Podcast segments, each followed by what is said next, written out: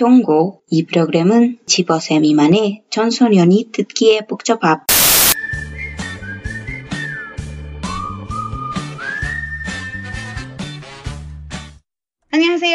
Bienvenidos todos a Sin Subtítulos Podcast, el espacio, tiempo y lugar para hablar de K-pop, de dramas y cosas asiáticas en general, como nos gustaría sin subtítulos. Nuevamente estoy sin referencia geoespacial, temporal, lo que sea respecto a Diana, pero lo que nos interesa es que estamos acá. Entonces, como siempre, recuerden que nos pueden y según Diana nos deben seguir en Instagram y en Twitter como sin-subtítulos-bajo. A Diana la pueden encontrar en Instagram como DianaCPB17 y yo estoy en Twitter como Bueno, perfecto. ¿Y de qué vamos a hablar el día de hoy? Hoy vamos a hablar de una cosa que yo sabía que iba a ser muy fácil de hablar, porque creo que es uno de los dramas favoritos de Diana. Sí. Y so far tiene a uno de mis actores favoritos, entonces era como, Dios, todo está bien. O sea, incluso las cosas que están mal están bien en esto. Sí, por alguna razón funcionan.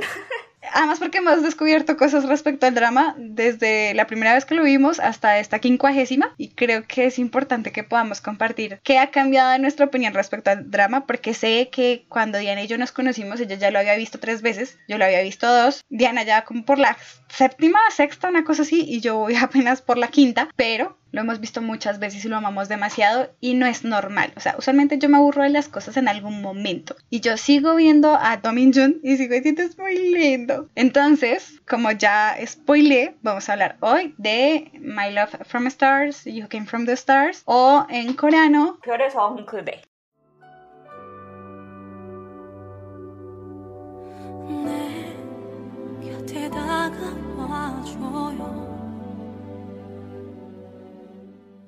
Entonces, vamos a hablar del drama y básicamente el resumen es un poco raro, pero lo va a hacer súper breve porque mm, ya lo analizamos con Diana y sabemos que hay mucha tela por cortar. Quisiera como darles la información básica del drama y proseguir. Como Diana nos dijo, el drama en coreano se llama Pyoreson Kute y muchas plataformas lo llamaron My Love from the Star, My Love from the Other Star, Another Star, You Came from the Stars. Cualquier cosa y Star.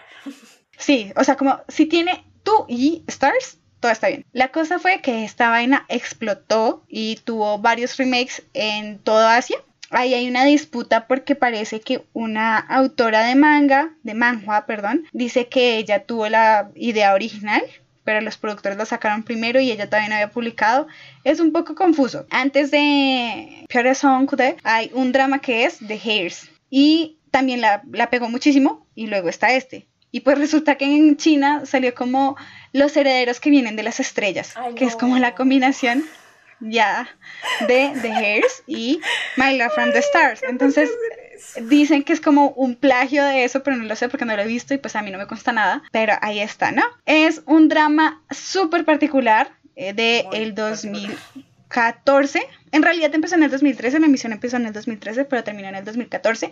Es de SBS y dentro de sus 300 millones de particularidades, el drama fue tan exitoso que tuvieron que ponerle un episodio más.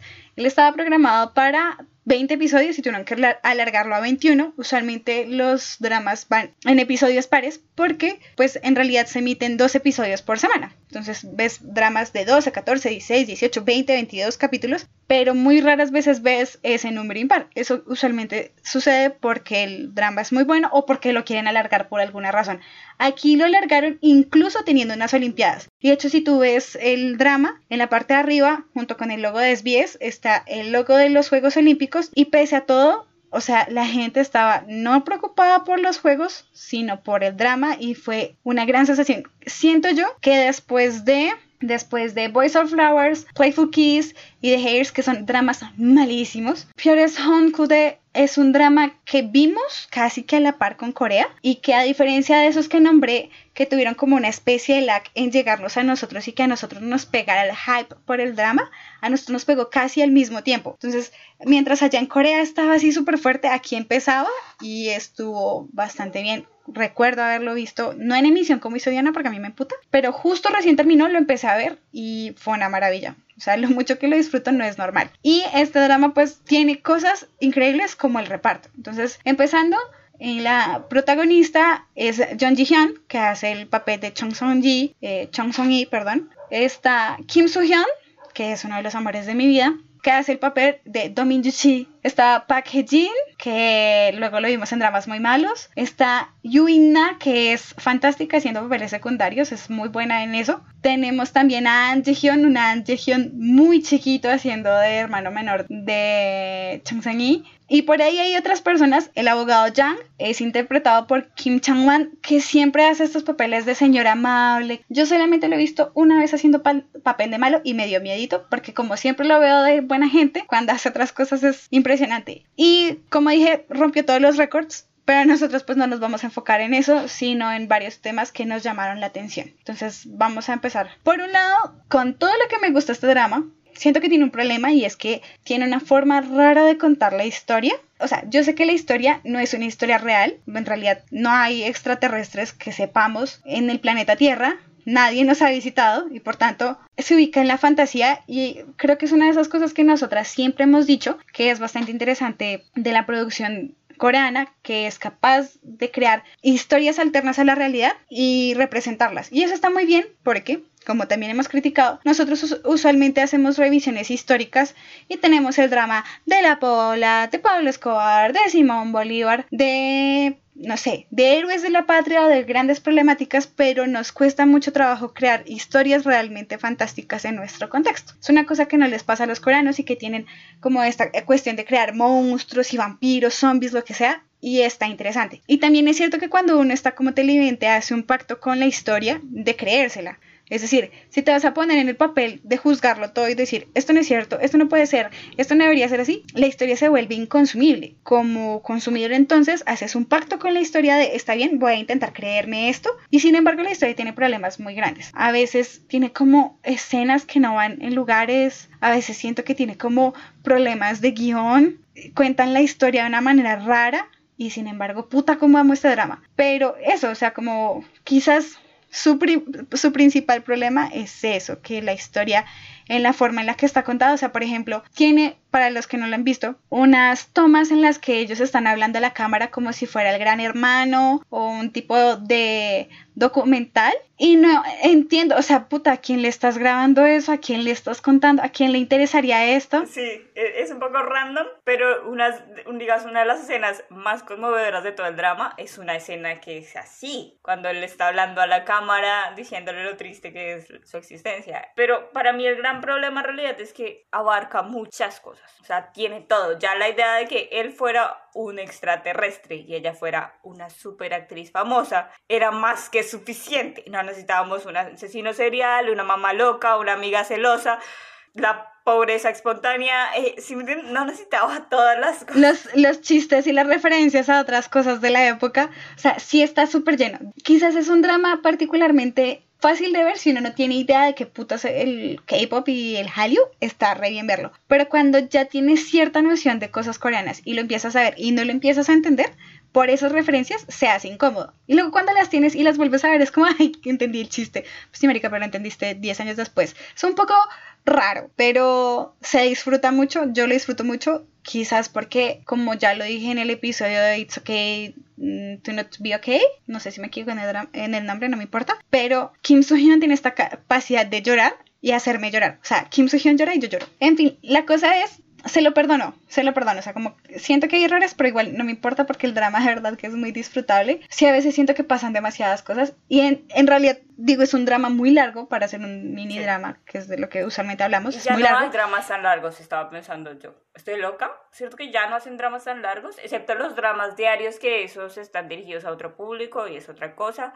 otra franja horaria, pero ya no hacen dramas de 20 capítulos. Yo no he visto un drama de 20 capítulos en mucho tiempo. Pues porque nos aburrimos fácilmente de las cosas y las cambiamos. También hemos cambiado como público, ¿no? Pero fuera de eso, pasan cosas todo el tiempo. O sea, rara vez pasan cosas lentas, hay muy pocas escenas lentas. Y la otra cosa es que tienen formas de contar la historia cuando vuelves al pasado y te cuentan cosas que pasaron en el presente, pero que las haces ver como el futuro. Uf, está re mal contado. O sea, como cuando eh, descubren que Jaekyung es un asesino serial, bueno, no, que es un asesino y cómo lo hacen caer. Entonces te muestran cómo cae, te muestran cómo le hicieron caer y luego muestran el futuro de esa acción uy, es re complicado. Donde uno no esté prestando bien atención, es quizás un poco confuso y pesado. Ah, porque eso lo hacen con todo, ahora que lo pienso. O sea, con el suicidio este en el barco, porque primero te cuentan que alguien se murió ta, y después se devuelven. Y después vuelven. Es raro, ahora Sí. que lo pienso. Igual cuando ella se cae y se estrella como contra la pared con el arnés y la vaina está... Es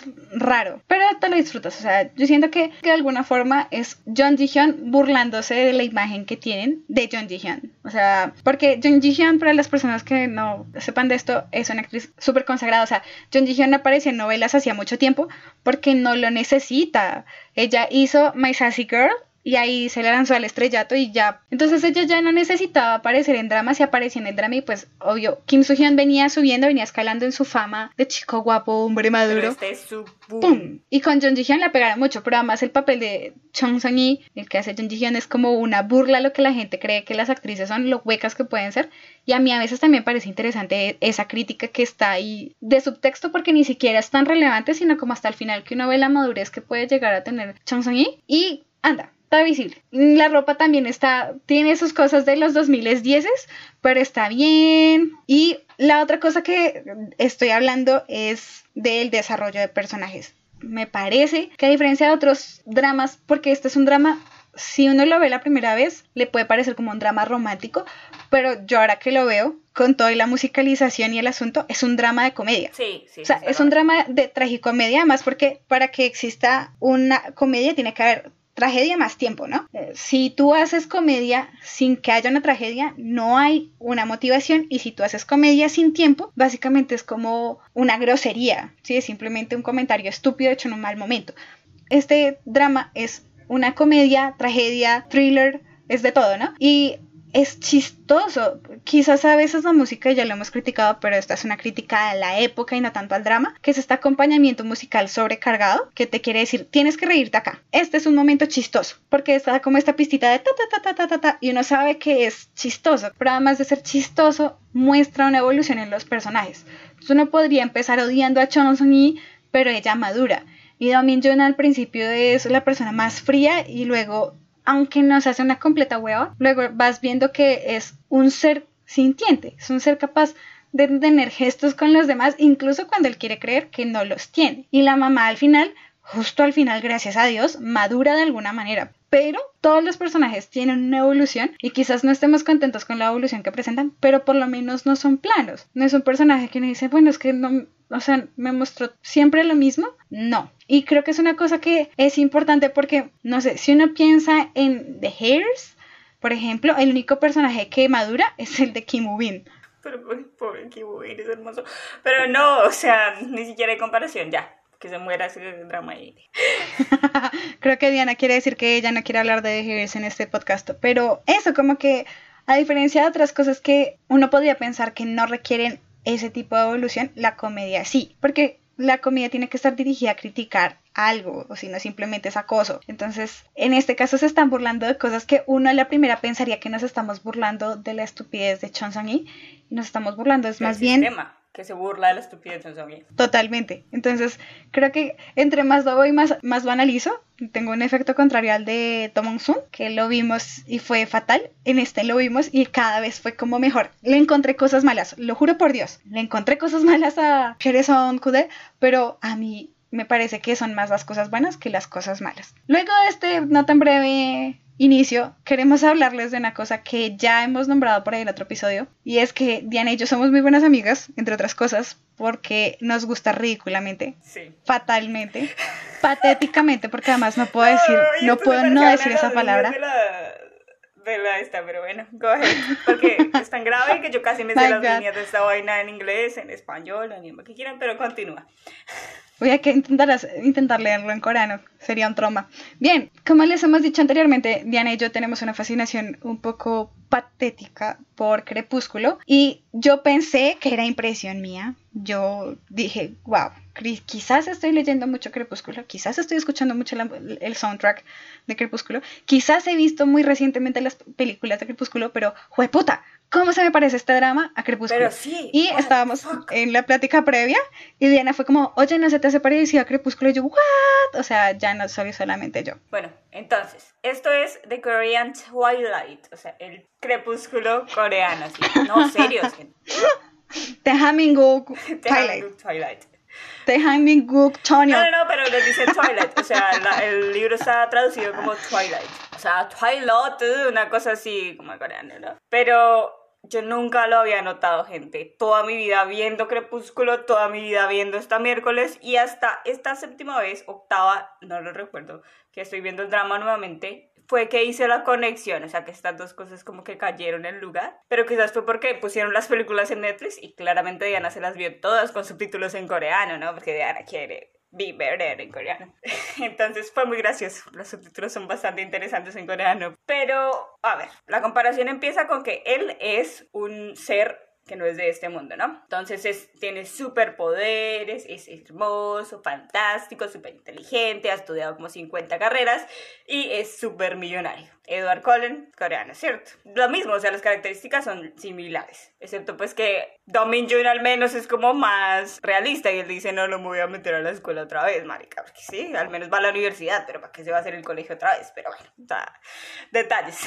Pero también son como personas distantes de la sociedad, o sea, como... Sí, somos fríos y no queremos tener contacto con los mortales. Bueno, y tenemos poderes, pero no ayudamos a la gente y bla, bla, bla. La gente no se lo merece y me ha, me ha mostrado que no se lo merece. Es la verdad, pero bueno.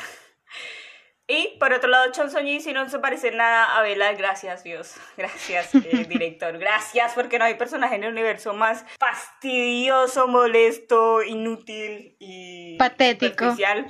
Que Bella Cullen. Pero bueno, no, acá tenemos a Chon Soñi que me parece un personaje supremamente interesante porque nos muestra que tenemos esta idea de que tenemos que ser inteligentes en cierta forma específica, ¿no?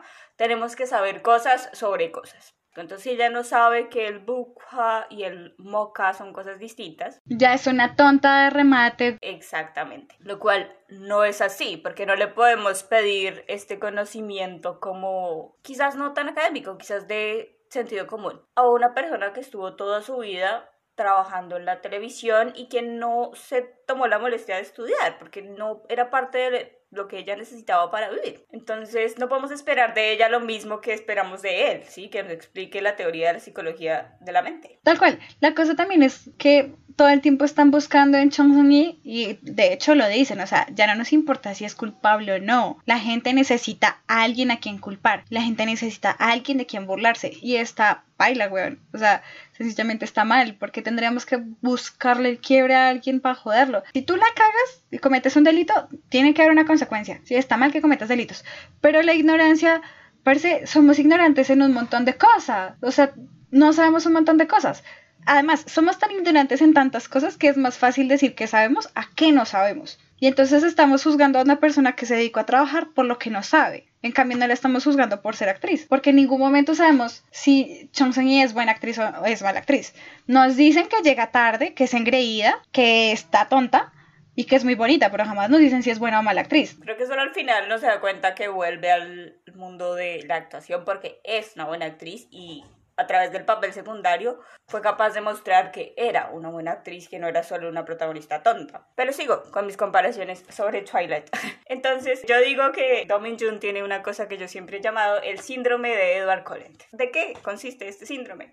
Es te dejo y te hiero para no herirte, ¿sí? Entonces, la protagonista se encuentra en una situación de vida o muerte debido al protagonista, ¿cierto? Pasa en Twilight, pasa acá. Él la salva muchas veces hasta que en el momento dice, uy no, como que esta vaina no va a funcionar. Si ella sigue a mi lado, va a sufrir mucho. Esto no quiere decir que no le vaya a romper el corazón cuando le diga, no, no, ya no te quiero. Y lo que hacen es tienen esta discusión en la que le dicen, yo la verdad es que a usted nunca la quise, perro, eso es pura mentira. Eclipse, toda una película sobre esto. No, no es Eclipse, es Luna Nueva. Eh, bueno, esta mierda, perdón. Luna Nueva. Es que Luna Nueva la odio tanto que como que me la quiero pasar. que es una película malísima. Todas las películas de Crepúsculo son malas. Lo sabemos, lo Lo aceptamos. sabemos, o sea, se los juramos que lo sabemos. ignoramos el resto, ¿sí? Lo hemos discutido a profundidad. Pero que entonces pasa esto y igual pasa con Dominion. Él dice, no, yo me tengo que ir de este mundo, ella va a sufrir conmigo, yo la voy a dejar. Entonces le dice, parce, yo no la quiero, que no, perro, que no. Y le muestra sus poderes para asustarla y el man es el que sufre más primero. Igual que Edward. Lo mismo, o sea, la historia está contada de tal manera que yo era como, no puedo creer que no lo haya notado. Pero entonces, este es el error que cometen en muchas películas eh, los protagonistas que es ser Edward Collins. Y te hago sufrir para que no sufras, entonces sufro yo y sufres tú y sufren todos.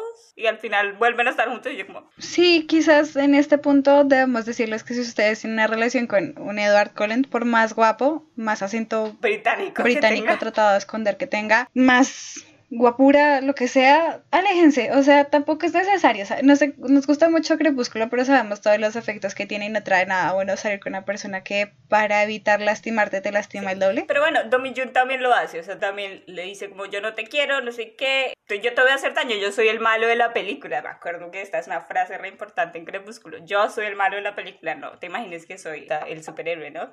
Y él también trata de decirle lo mismo a Chon Son Ji, Son Ji le dice, no me interesa. Y la forma en la que reacciona es muy interesante porque si hubiera sido una persona más inteligente, y pongan mis comillas acá, no hubiera reaccionado de la misma manera que ella lo hizo. A ella no le importa si el man viene donde venga, ya lo que le importa es si el man le gusta a ella o no le gusta, ya. Sí, o sea, si el man tira las por los ojos, le vale tres tiras, porque eso pues no afecta a su relación. Y me parece que tiene mucho sentido que ella sea ella y que él sea él y que esa relación funciona específicamente porque ella es ella. Si fuera cualquier otra persona, esto nunca hubiera pasado, este man se hubiera ido tranquilo. Yo también pensé lo mismo, porque ella es súper dominante. O sea, al final vemos que en realidad su carácter dominante es una forma de escudarse frente al mundo, pero qué agradable es que no tenga yo un Furby como el de mi voz, no, una persona que habla todo el tiempo así, diciendo, Domin Yushi. No, Jung Ji habla Domin Yushi con propiedad. O sea, ella es suficientemente dominante y no es... Es decir, ella cada pendeja por, por Dominion y la perdonamos, yo también lo haría, pero sigue siendo una reina. O sea, ella sigue siendo lo más, ella está on top. Creo que además Dominion nunca se hubiese fijado en alguien como más suavecito, como más girly, porque pues no le interesaba. En cambio, esta es una mujer no quiero utilizar la palabra, pero ajá, es una mujer que está empoderada a sí misma, o sea, le vale verga y ella tiene que pasar por encima el que tenga que pasar porque pues es Chong o sea, ¿qué hacemos? Hay que sobrevivir en el mundo de esta de fieras y ella es la fiera más grande. Entonces, esto también me gusta mucho, que el papel no es la chica que necesita ser salvada, o sea, sí necesita ser salvada de un asesino en serio. Porque alguien la quiere matar, pero eso es otra cosa. Pero ella no necesita por sí misma ser salvada. Si ella quiere, ella carga sus cosas, si ella quiere, ella va a comer, si ella, o sea, ella puede hacer sus cosas que alguien le quiera ayudar, chimba, pero ella puede sola. Entonces, eso también está divertido. Hay momentos en los que ella hace cosas sola y yo como, yes, queen. O sea, triunfando sola. Y eso es importante. Bien. Después tenemos al mejor amigo enamorado de ella de toda la vida, que es muy similar al papel que hace Jacob. Como yo te conozco desde la infancia. Como que le dice, ella lo ama, pero no lo ama así, bla, bla, bla, bla, bla, bla. La historia es toda la misma. Esta mierda es Crepúsculo 2.0, ¿sí? En Corea. Y podría seguir eh, diciendo cosas al respecto. Yo lo sé, yo lo sé, pero siento que como producción audiovisual está presenta menos huecos, aunque dije que tenía huecos y es mucho más tolerable. De verdad que nos encanta Crepúsculo, pero nosotras hemos sido objetivas y hemos dicho, solamente nosotras dos podemos ver esas hijo de putas películas y disfrutarlas. De Tantas fucking veces, en serio, o sea, es anormal. Y que la, última vez que la vi decía, esta es una estúpida esta cosa, pero aún así me decía, está estúpida, pero me divierte por alguna extraña razón, así que la seguiré viendo. eso, quizás a diferencia de Crepúsculo, no es un romance en el que todo el mundo sufre todo el tiempo y es súper meloso. Aquí cosas melosas. O sea, al final hay que ponerle un poquito de metformina e insulina porque si no va a morir uno en coma diabético, pero está equilibrado con esta cuestión de la, del, como de la comedia, que es una cosa que en Crepúsculo existe de manera limitada porque pues si lo escribe alguien que viene ok, no voy a hacer críticas de ese tipo, no me voy a meter en la casa de los demás a violar a las gallinas, pero no tiene humor. O sea, ya uno luego ha creado su propio Edward y le da como esta forma de cuando algunas veces dice cosas que uno dice, ¿qué perro? Luego es como, ah, esto intentaba ser gracioso y fracasó. Esto era sarcasmo.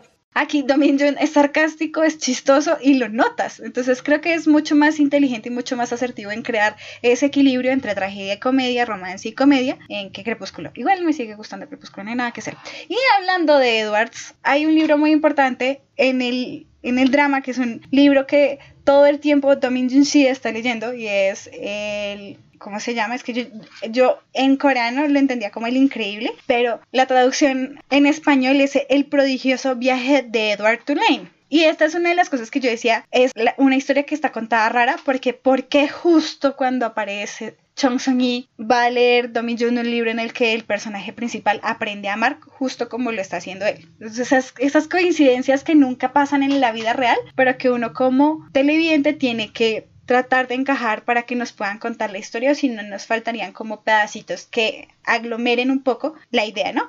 Aquí lo que sucede es que Edward Tulane es un conejo de cerámica blanco, es el conejo más putamente lindo y más egoísta del mundo. Entonces, la dueña, que es una abuelita, se lo da a su nieta como regalo. Y Edward Tulane viaja con, creo que es Abigail, no, no recuerdo muy bien, en un barco que se llama Queen Mary. En el barco Edward se pierde, lo arrojan por la borda, creo, y termina dando un paseo por el mundo de manos en manos con un vagabundo, con un pescador, con un niño, se ensucia, luego es un espantapájaros, o sea, le pasan un montón de cosas y en ese proceso él aprende a que puede escuchar y puede amar. Y en el proceso de amar se rompe y finalmente muere. Y es un libro que me parece muy curioso, siempre, siempre lo quise conseguir, me parecía muy bonito. O sea, cuando los dramas narran cosas que tienen que ver con libros, me gusta conseguirlos en coreano, pero pues, ajá, no hay tanto dinero. Es complicado encontrar incluso cosas en coreano desde acá. Y eso que en Argentina no está tan restringido, pero acá en Colombia es semi imposible. O sea,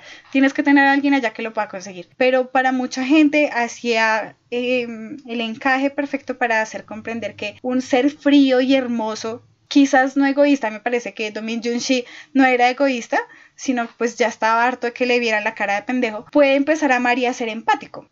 Al final el conejo muere y de alguna forma Domin Jun sufre, no muere, pero entendemos que igual la historia tampoco termina como un cuento de hadas, que es una cosa que a mí me gusta mucho de este drama. Y es que no termina mal, pero no termina bien. O sea, no es el final ideal que todo el mundo está esperando, en el que ellos se casan y son felices para siempre. No, son felices en la medida de las posibilidades que tienen, dadas las condiciones que están. Punto. Y está bien, a veces quizás estamos esperando mucho de un, de un desenlace de una situación y en realidad esos finales perfectos no existen. Los construimos con la memoria, porque además nuestra memoria va modificando nuestros recuerdos, pero en el presente nunca va a suceder que algo sea completamente perfecto. Eh, sobre Eduardo Tulane solo tengo que decir que la primera frase cuando lo lee por primera vez en el drama es hermosa, o sea, en coreano es hermosa. Eh, yo lo traté de leer algunas de las partes en español y no suena tan bonito en español. En coreano me parece que suena más bonito. Y eso me ha pasado muchas veces con ciertos libros, especialmente estos libros que tienen como esta temática medio de ser un cuento de hadas para niños, o sea, como estos cuentos para un cuento infantil. Principito, que no es originalmente ideado para niños, pero tiene esta, este tipo de forma de contar la historia, ¿sí? Y no se compara la forma en la que suena en coreano a la forma que suena en, en español. Asumo yo que originalmente el inglés va a sonar mucho más bonito que de lo que suena en español. Sí, o sea, como el principito es mucho mucho, mucho, más bonito. A mí se me hace, solamente lo he leído en tres idiomas y perdón, pero a mí se me hace que en español es el más aburrido de todos. Y es uno de mis libros favoritos.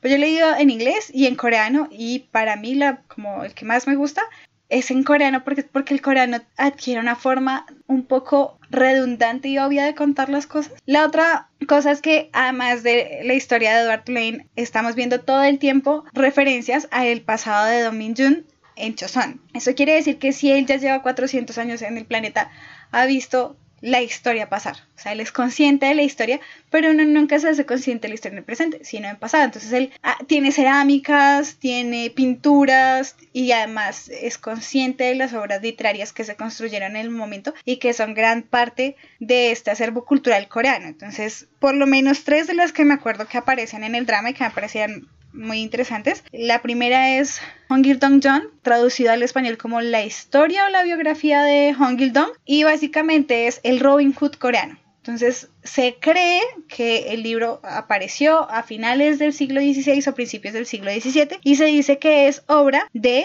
un autor llamado Hokyun. Básicamente, Hong Gil-dong es hijo de un Yangban y la más baja de todas sus concubinas. Y él nace como estos hijos segundos que no tienen una posición clara en la, en la sociedad y se cansa como de los abusos de la gente y un día decide volverse ladrón monta una especie de pandilla que en algún momento llega a más de 100 personas, le roba y asesina a los ricos, le entrega este dinero a los pobres y en el final de la historia de Hong Il-dong, él termina yendo a una isla que es la isla Yul, donde él se vuelve el rey y gestiona su reino de forma equitativa, haciendo que los hijos, tanto los de matrimonio original como los legales y los bastardos, nótese el uso de comillas, sean tratados igual. O sea, no, aquí no hay diferencia entre hijos de primera y segunda clase. Pero debido precisamente a esa movilidad social que presenta la historia, porque lo vemos, o sea, él está en una categoría social indefinida, pero definitivamente baja, y luego asciende a raíz de su propia comunidad, se cuestiona mucho, sobre todo en los últimos años, que la obra sea del siglo XVI o XVII,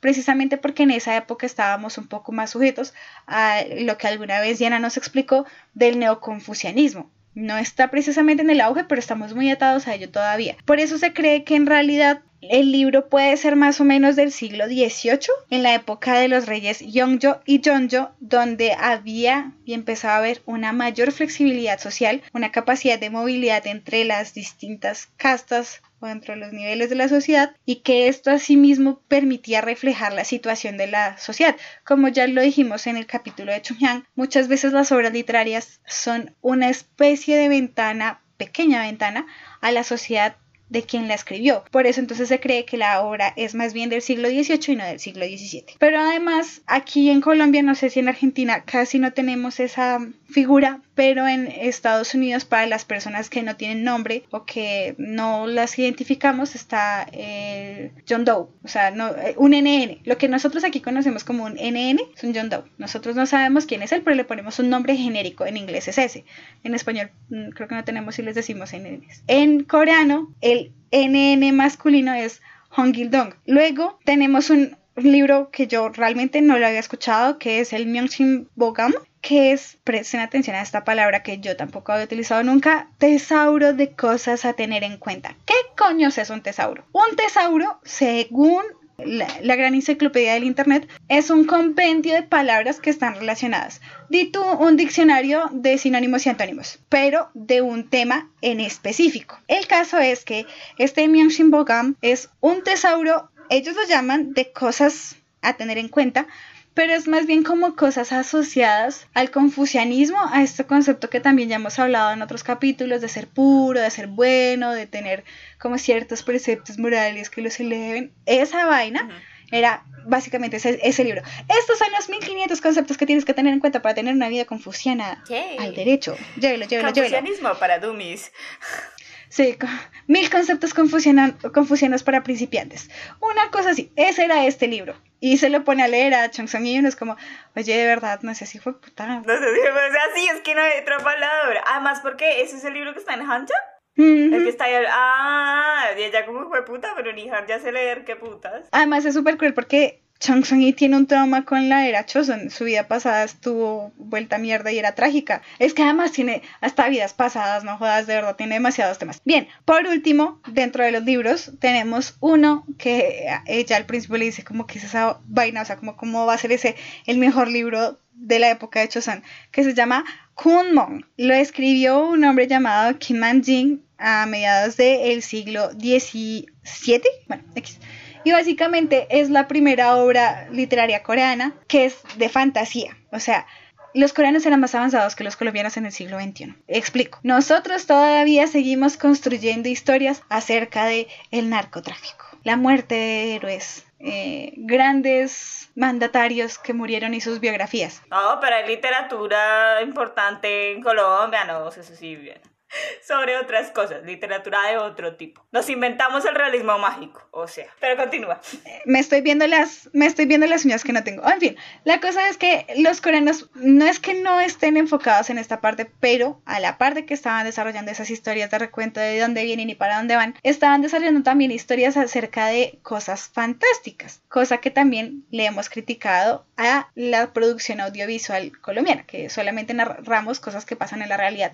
Este no, este es un hombre que creo que termina casado con ocho mujeres y está en el cielo y habla con Buda. O sea, es una historia fantástica. Y eso está muy cool porque quiere decir que sí, es súper rara. O sea, yo todavía no, no, no, Me refiero a que es eh, una temática rara para la literatura coreana porque la literatura coreana hasta cierto tiempo, o sea, hasta después, muchos años después de la guerra y de la invasión japonesa, e incluso después de lo que es la separación de Corea, era hiperrealista. Entonces también vamos a encontrar todos estos libros que son súper realistas sobre la guerra, sobre el sufrimiento, no sé qué más, y no se consideraba literatura nada que fuera de este tipo, que lo está entonces es un libro incluso raro para su época y sería un libro incluso más raro si hubiera hecho en 1960. Pero es interesante que sea alguien en esa época se le haya ocurrido esa historia y que además los otros hayan considerado, siendo una sociedad tan realista y dada este tipo de documentación de su vida, escoger un libro como este y decir esto es representativo, esto, esto está bien, esto es culto esto merece ser preservado. Eso es muy interesante de ese libro. Y ya, terminamos con la ñoñería. Entonces, como estamos hablando como de cosas culturales y de Choson y así, yo les voy a hablar de un pequeño detallito que me parece que es un detalle lindo del drama y puede llevarnos a una cosa cultural interesante, que es el vinio. ¿Qué es un vinio, Diana? Como me dice Viviana, es una horquilla. ¿Qué quiere decir una horquilla? Esta cosita que ella va a ver en el museo, que es bien dramática, que está hecha de jade, bla, bla, bla, ¿no? Verde.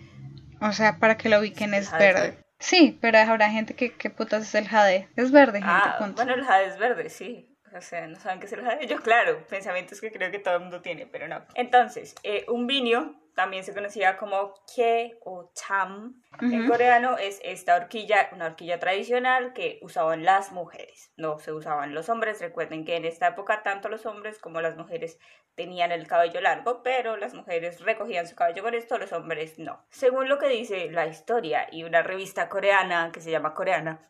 ¡Wow! Coreana, patrocínanos decimos cosas interesantes acá. Dice que data de los tres reinos. Los tres reinos van del 57 antes de Cristo al 676 después de Cristo. Y dice que la primera vez que lo encuentran es en un libro, en un libro o un compendio llamado La historia de los tres reinos. Después, durante la dinastía Shila, se prohíben todo tipo de decoraciones y como accesorios y cosas así como muy opulentas, por decirlo así, se prohíbe. Y nuevamente durante la dinastía Choson, que es quizás la más opulenta de todas, vuelvo a utilizar la misma palabra, vuelve. Eh, hay muchos tipos y cada uno tiene como cierto significado. Entonces puede estar hecho en oro, plata, jade, perla, bronce, madera, coral o huesos animales. Claramente esto va a depender de tu estatus social. Entonces si eres rico, pues vas a usar oro, plata o bronce o quizás jade o perla. Pero si pues eres pobre, vas a usar madera o huesos. Las mujeres del común estaban obligadas a usarlo entre 10 y 20 centímetros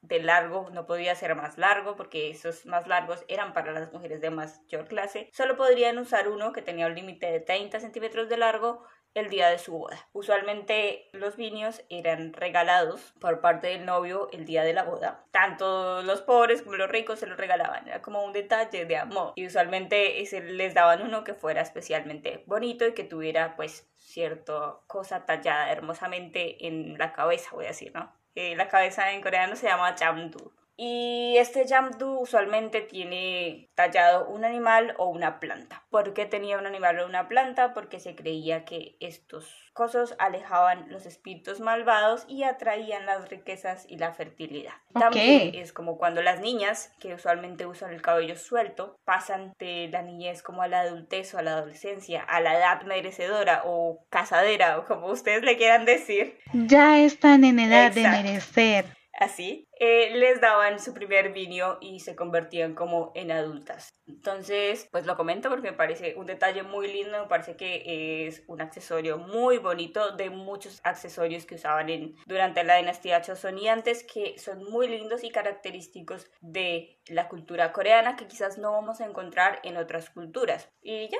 esta es mi historia, mi recuento de la historia con los viños. Bien, ahora queremos hablar de cosas que podemos analizar, no de la historia, como de los subtextos que nos están contando, no de, de lo que sucede en realidad. Y es que dentro de el drama vemos una cosa que yo siento que ahora es más fuerte cada vez y me imagino un grupo de gente en WhatsApp diciendo a quién vamos a cancelar. De cancelación. Sí, cancelaciones 2021 y no nos estamos refiriendo a las materias que ya no quieren cursar.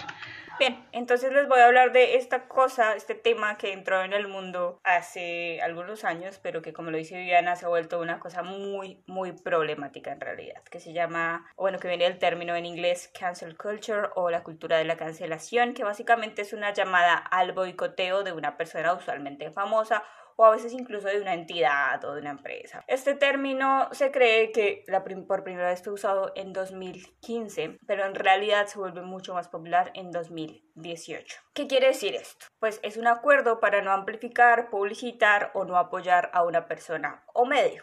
Entonces, esta persona hace algo con lo que un grupo de personas no está de acuerdo, que puede o no ser algo malo, ¿Cuál es el problema con cancelar a las personas? Y es un problema que vemos en el drama porque Chong So-yi eh, tiene una rivalidad con otra actriz. Esta actriz se cree que se suicidó, que dejó una carta de suicidio donde dice que es muy triste, que pobrecita su vida. Y la gente empieza a creer y a armar rumores en primer lugar, ¿no? A decir un montón de cosas que tienen cero sentido sobre la relación de estas dos personas. Y entonces los fans, los antifans everyone, está diciendo que Chon Ji es la culpable de que estas muchachas se haya suicidado. Al final sabemos que ella no se suicidó, que la asesinaron, pero bueno, eso no es parte del problema acá. Entonces, todo el mundo dice es culpa que ella se haya suicidado, de Chon Ji es la culpable. Y la sacan de los comerciales, la sacan del drama, la sacan de todo lado, la quitan de esta gran cosa en la que ella tenía su imagen, donde es la pancarta. la pancarta gigante, que es como la pancarta más grande de Corea, la más cara, o sea, el lugar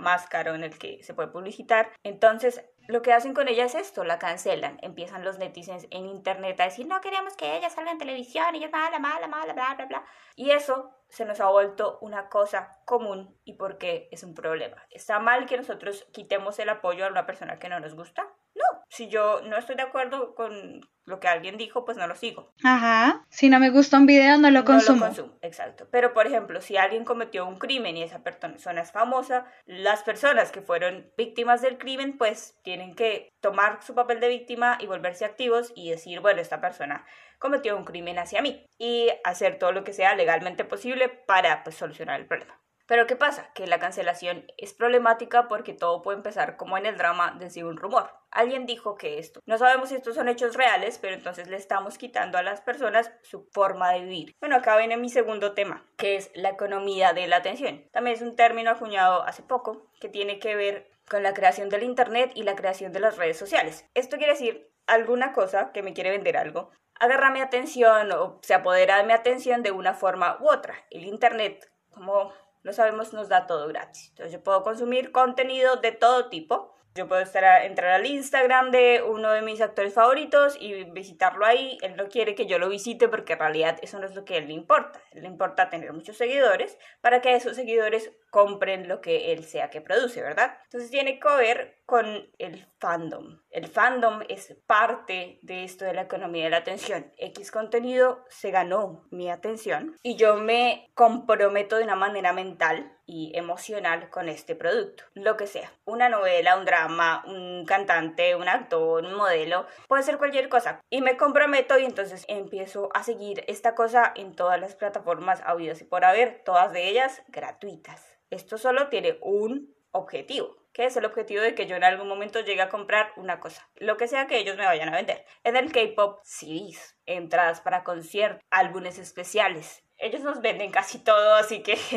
todo, ¿sí? Pero es solo una forma de hacer mercadeo. Entonces, la economía de la atención y lo que es el cancel culture están conectados. ¿Por qué? Porque esta gente vive de esto, ¿sí? Vive de tener de la atención de los otros y que otros les den likes, porque esas personas en algún momento se van a convertir en compradores. Si dejan de tener visitas y dejan de tener seguidores, ya no hay compradores, lo que quiere decir que ellos ya no tienen un medio para vivir, básicamente. Entonces, ¿sirve cancelar a alguien? Este, si yo cancelo a alguien, ¿esto va a cambiar su comportamiento? No. Esta persona puede cambiar su comportamiento en público, qué sé yo.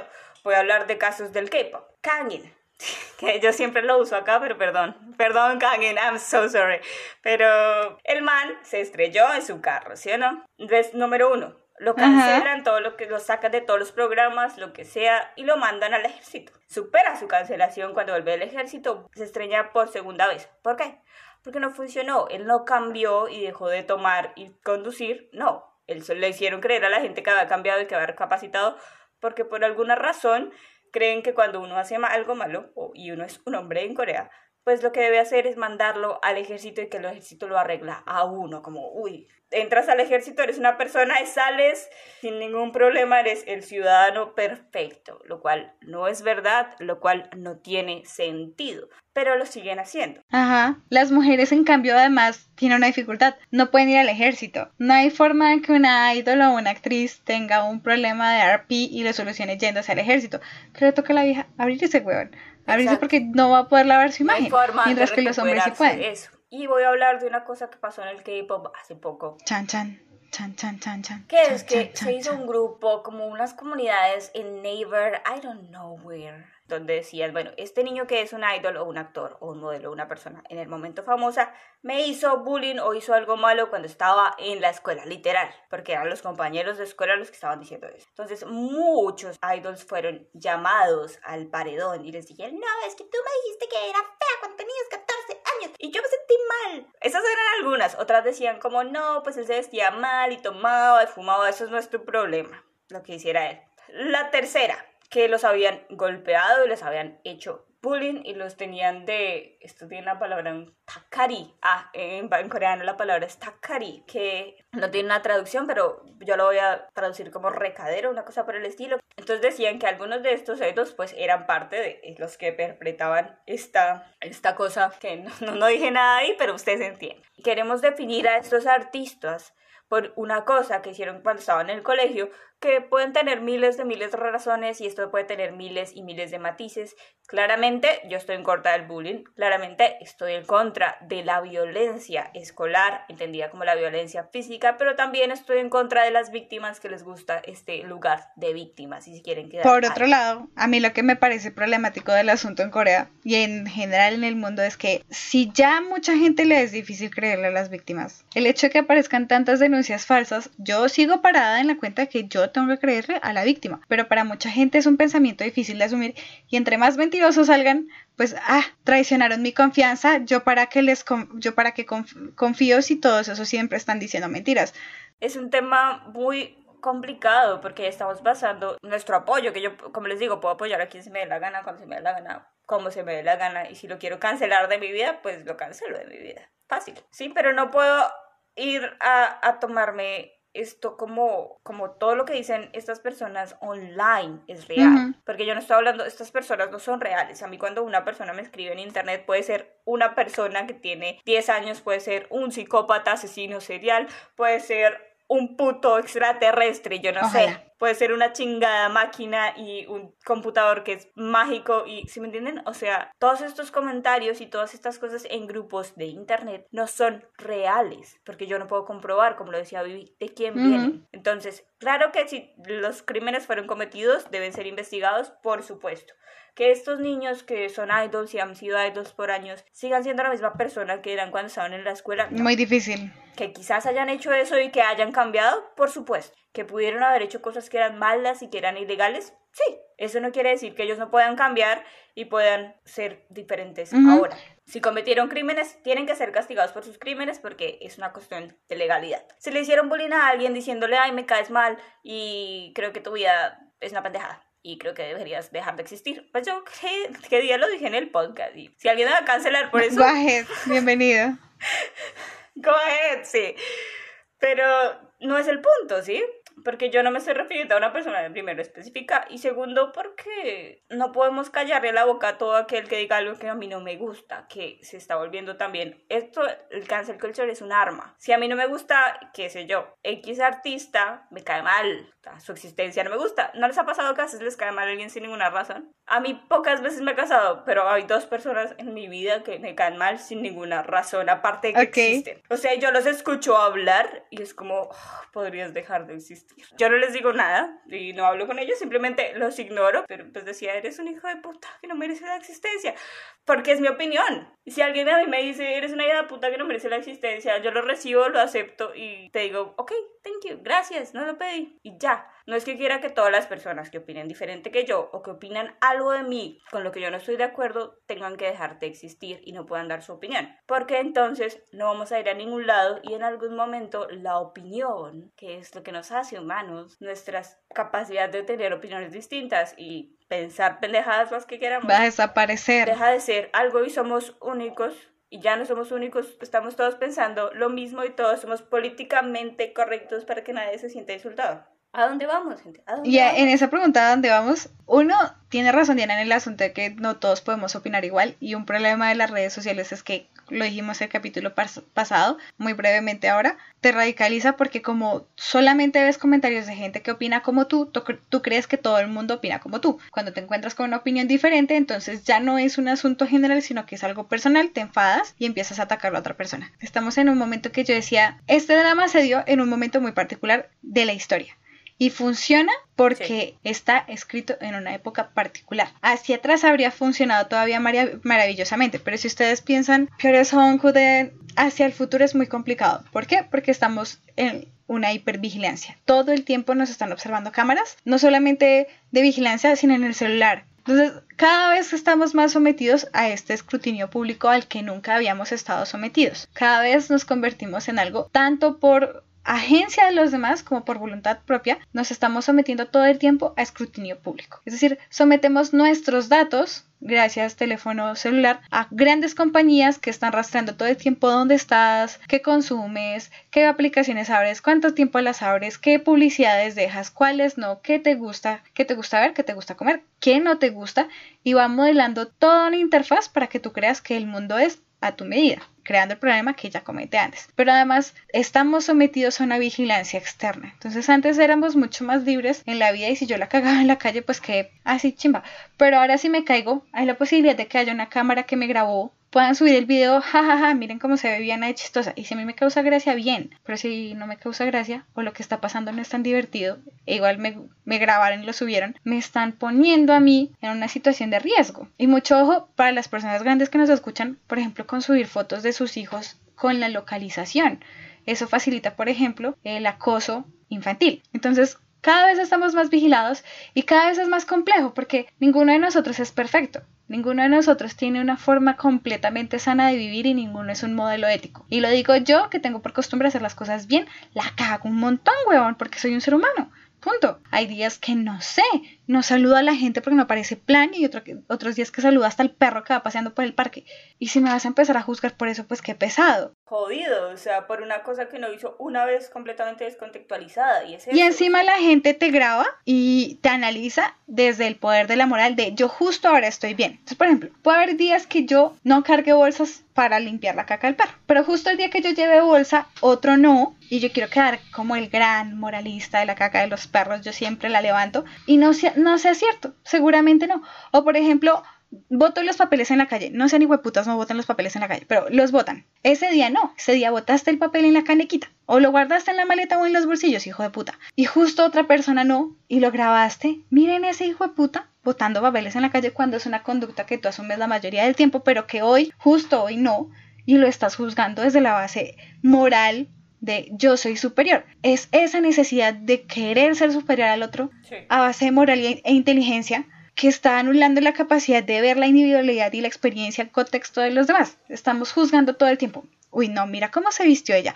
Uy, no, mira lo que comió. Uy, no, mira por dónde está pasando. Jue puta, te alcanza la vida para estar juzgando a los demás. O sea, concéntrate en la tuya que ya está bien difícil. Compa, deja vivir. Esa es nuestra nueva motivación de otra, otro moto para este, para este podcast. Pero además se vuelve muy complicado, ya lo hemos visto en la situación de, oye, relájate. Pero además, por ejemplo, las empresas ahora piden los enlaces del Facebook para ver qué publicas o de Twitter para ver qué publicas. No, marica, anda, alguien ve a mi Twitter, primero cree que soy suicida y segundo no me contrata, jamás en la vida. O sea, está muy jodido, marica. El, mundo ahora es muy jodido porque lo que dice Vivi, o sea, todos nos vigilamos entre nosotros, todos somos el gran hermano, ¿sí? Entonces vamos a lo que le comentaba yo a Viviana antes de empezar el podcast. Vamos a convertirnos en un libro de Orwell o de Bradbury que son futuros distópicos, gente. Entonces, eh, yo tenía acá como esta referencia específica a Fahrenheit 451, que es de Ray Bradbury de 1953. El nombre se refiere a la temperatura a la que se quema el papel, para aquellos que no saben. El libro es buenísimo, es un libro súper corto, súper conciso, pero es maravilloso. ¿Y qué pasa en este libro? Pues se queman los libros. Los libros están prohibidos, pero hay una partecita en la que el jefe bombero le dice, porque los bomberos ya no son los que apagan incendios, son los que generan incendios. Le explica a esta persona que es la que está viendo, pero qué putas está pasando con este mundo, de pronto como sufre una, un despertar, ¿sí? Sí, pero ¿por qué quemamos los libros? Y le dice, pues porque tienen cosas que afectan a alguien, ¿sí? Entonces, este autor va en contra de las personas negras, este autor va en contra de las mujeres, este autor tiene cosas que van en contra de los indígenas. Este autor tiene cosas que van en contra de los niños. Y así fue que se empezó a se empezaron a quemar los libros, porque algunos de esos libros no iban con lo que el gobierno quería, pero en algún momento todos los libros se convirtieron en peligrosos porque todos los libros tenían una opinión que podía afectar alguien. Y vamos para allá. Los que no han leído el libro, léanlo. Ray Bradbury tiene muchos otros libros de la misma temática similar. Y son muy interesantes para ver en lo que se está convirtiendo nuestra sociedad y que un hombre de 1950 ya lo sabía. Y que tenemos libros que nos dicen que vamos para allá y aún así no vemos que vamos para allá. Si no vemos que nos estamos volviendo en un montón de pendejos que no podemos recibir una puta crítica. Bien, para terminar y darle como formita a esto, redondearlo, queremos hablar de dos cosas que son muy importantes en este drama y son la música, las referencias de las que hablé al principio del episodio que son como importantes. Yo solo quiero decir que aquí está mi canción favorita de todos los tiempos de dramas. ¿Es la canción de Son No, obvio no. La de Son me gusta, pero no. Bueno, bueno, pollo. Entonces, el Lost está compuesto por dos discos, el disco 1 y el disco 2. El disco 1 tiene 1, 2, 3, 4, 5, 6, 7, 8, 9 canciones, perdón por mi contada. Y el otro, el disco 2, tiene muchas, porque son todos los instrumentales que usan durante el drama. Pero las canciones de este 2 son súper épicas, o sea, yo creo que todo el mundo ha escuchado estas canciones y si no las han escuchado, vayan a escucharlas. Son muy buenas, todas son en realidad baladas eh, porque van con la temática de que esto es un amor trágico ah, bueno, además de estas, hay unas canciones incrustadas durante todo el drama. Por ejemplo, está She de Elvis Costello, que es una escena súper épica, que es muy interesante la forma en la que usan otra música que no está dentro del host. Pero bueno, vuelvo. El host está compuesto entonces por una canción que se llama My Destiny. Que todo el mundo conoce, en serio, for real. Sí, o sea, sin, sin alguien que no la conoce, esa persona, no sé, o sea, no estuvo en el mundo en ese tiempo. Básicamente es la única opción, no estaba en el mundo del K-pop en ese momento. Que es una canción de una una, cantante que se llama Lynn. Ella tuvo una carrera antes con otro nombre, no le funcionó, después se volvió, dijo voy a renacer con este nombre nuevo y es Lynn y ahí le fue muy bien. Es conocida muy bien como baladista y también tenemos muchos OSTs o OST, como sea que le quieran decir. Está K-Will con una canción que se llama Pyol Chorom o como una estrella, Like a Star, K-Will era muy famoso en el 2013, era muy increíblemente famoso en el 2013. K-Will era el puto rey de los baladistas en el 2013. Ya me parece que K-Will murió por completo, no sé si es que se fue al ejército y parece que no tiene nada, la verdad no sé. Pero era el rey de los hosts, era el rey de las colaboraciones. Toda canción que tenía este man colaborando con cualquier otra persona se volvía un hit y la rompía en todo lado. Y ya no sé, ya no sé dónde está K-Will. Dime, K-Will, ¿dónde estás? Tenemos la tercera. DM, por favor. Dime, estoy acá, gracias. Eh, después está la tercera, que se llama igual que el drama Pioreso on de o You from the Stars, de una cantautora, ella sí es cantautora, que es Joan Ha. ella en realidad tiene una carrera muy exitosa en Japón, porque en Corea como que le decían que no era suficientemente bonita, que le faltaba algo, que sí que cantaba bonito, que sí que producía chévere, pero como que no, que le faltaba el factor X, ¿no?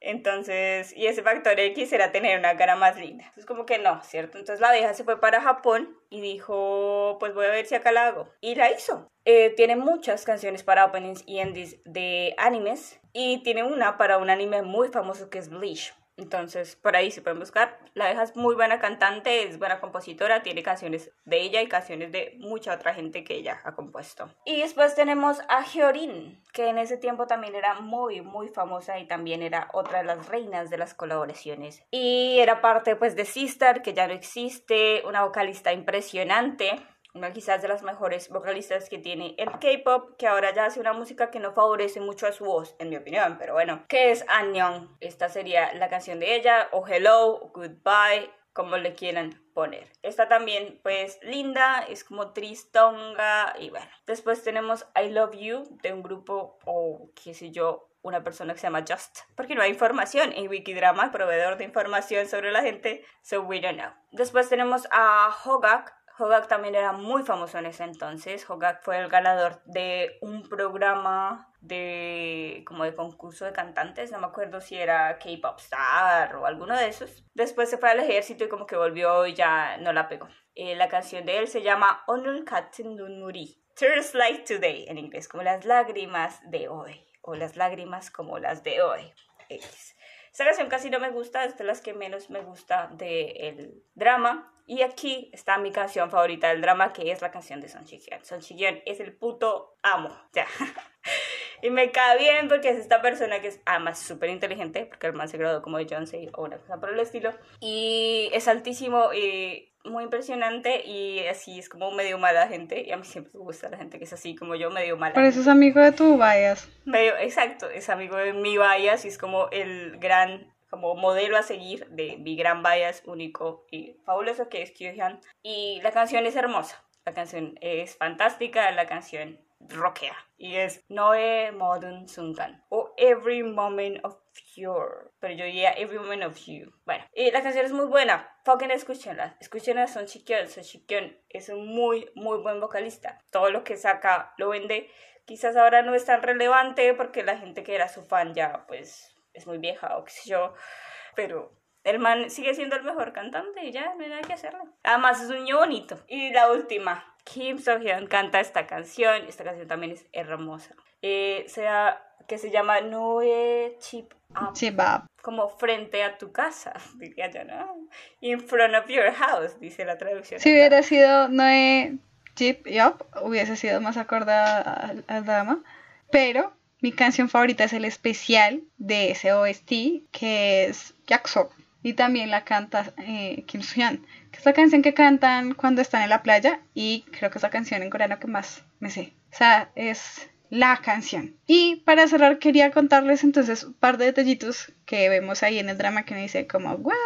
Hay una parte en el episodio 1 en la que Chong conoce a Minjun y él le dice como yo no la conozco y ella le dice como parce usted es del Corea del Norte y uno, oye, ¿qué mensaje es este? Eso sucede porque hay una película que se llama Secretly Ridley del 2013 en la que trabajaba Kim Soo-hyun. Es una referencia a esa película. Pero pues yo no vi la película y fue como, oh. Luego, The Hairs es el drama de SBS ah, justo anterior en la misma franja horaria, en el mismo horario. Son Kude y tienen una escena en la que unos niños hacen la misma escena que hace Kim Tan y Chaun Sang. En el episodio 2, al final, los epílogos de este drama son muy importantes, no se lo salten. Domin Jun se queja que él fue casi 50 años al ejército y dice una frase del tipo, Isai se queja ir al ejército dos veces y uno es, ¿cuál? Luego hay uno en el que Suji aparece en el drama diciéndole al profesor, ay, profe, usted se parece a mi exnovio y dice el, nombre del exnovio. Ese exnovio es el protagonista de Dream High, es el mismo personaje que hizo Kim Soo-hyun. La gente que vio pues el drama lo entenderá porque yo jamás he visto Dream High y no creo que lo vea. Y creo que mi favorito por ser Song Shi-kyung el que hace parte de Lost, es cuando mm, eh, Chong Sung está con la amiga de los manhuas y con los dos inútiles y ellos tienen como unas cajitas verdes y ella cuenta la situación y pregunta, ¿será que sí le gusta o no le gusta? Ah, sí, y ellos oprimen el botón, es porque Song Shi-kyung tenía un programa que se llama Witch Hunt, en el que mandaban historias que tenían que ver con adultos. En realidad creo que había algunos capítulos en Netflix y trataban temas sexuales, lo que parece que es un tema solo Y entonces em, tenían cajitas verdes en las que opinaban, todos daban sus argumentos y al final, bueno, pero ella sí está tragada o no está tragada. Entonces, si ella estaba tragada, según la opinión de la gente, oprimían la cajita y se alumbraba de color verde y si no, pues no oprimían y ya. Entonces, por eso es la referencia en el drama cuando ellos oprimen la caja y creo que me parece increíble porque casi nadie vio Witch Hunt. Porque además Witch Hunt, eh, Song Shi-kyung estuvo también en este Abnormal Summit, que fue súper famoso. Y es más o menos el mismo concepto, solo que sin el sexo, de eh, Witch Hunt, que es como un programa de variedades para adultos, pero presentan argumentos, pero también traen a profesionales y discuten el asunto. Pero como es anterior, todavía no había pegado tanto, y el Hallyu tampoco había pegado tanto en esos programas que no eran dramas, y por eso no es tan conocido. Entonces creo que es mi favorito. O sea, cuando lo volví a ver y reconocí el botón verde, fue como, oh, de todo lo que me perdí. Y pues ya, creo que eso es todo lo que tenemos preparado para hoy. Demasiado. Eh, vean el drama si no lo han visto. Vean, vean los episodios de Witch Hunt que estaban o están en Netflix, búsquenlo, está interesante. Hay entrevistas con Jay Park. Y escuchen las canciones de Song, Song Shi-kyung y de Kim Soo-hyun porque están muy bien. El host en general está bien. Y ya, no Eh, cancelen gente, no graben sí, gente sin favor. superviso. Y con eso nos vamos. Recuerden que nos pueden y según Diana nos deben seguir en Instagram y en Twitter y que también nos pueden compartir, según yo. Eh, estamos como sin guion bajo, subtítulos guion bajo. Diana está en Instagram como DianaCPB17 y yo estoy en Twitter como Sisicuyos. Y te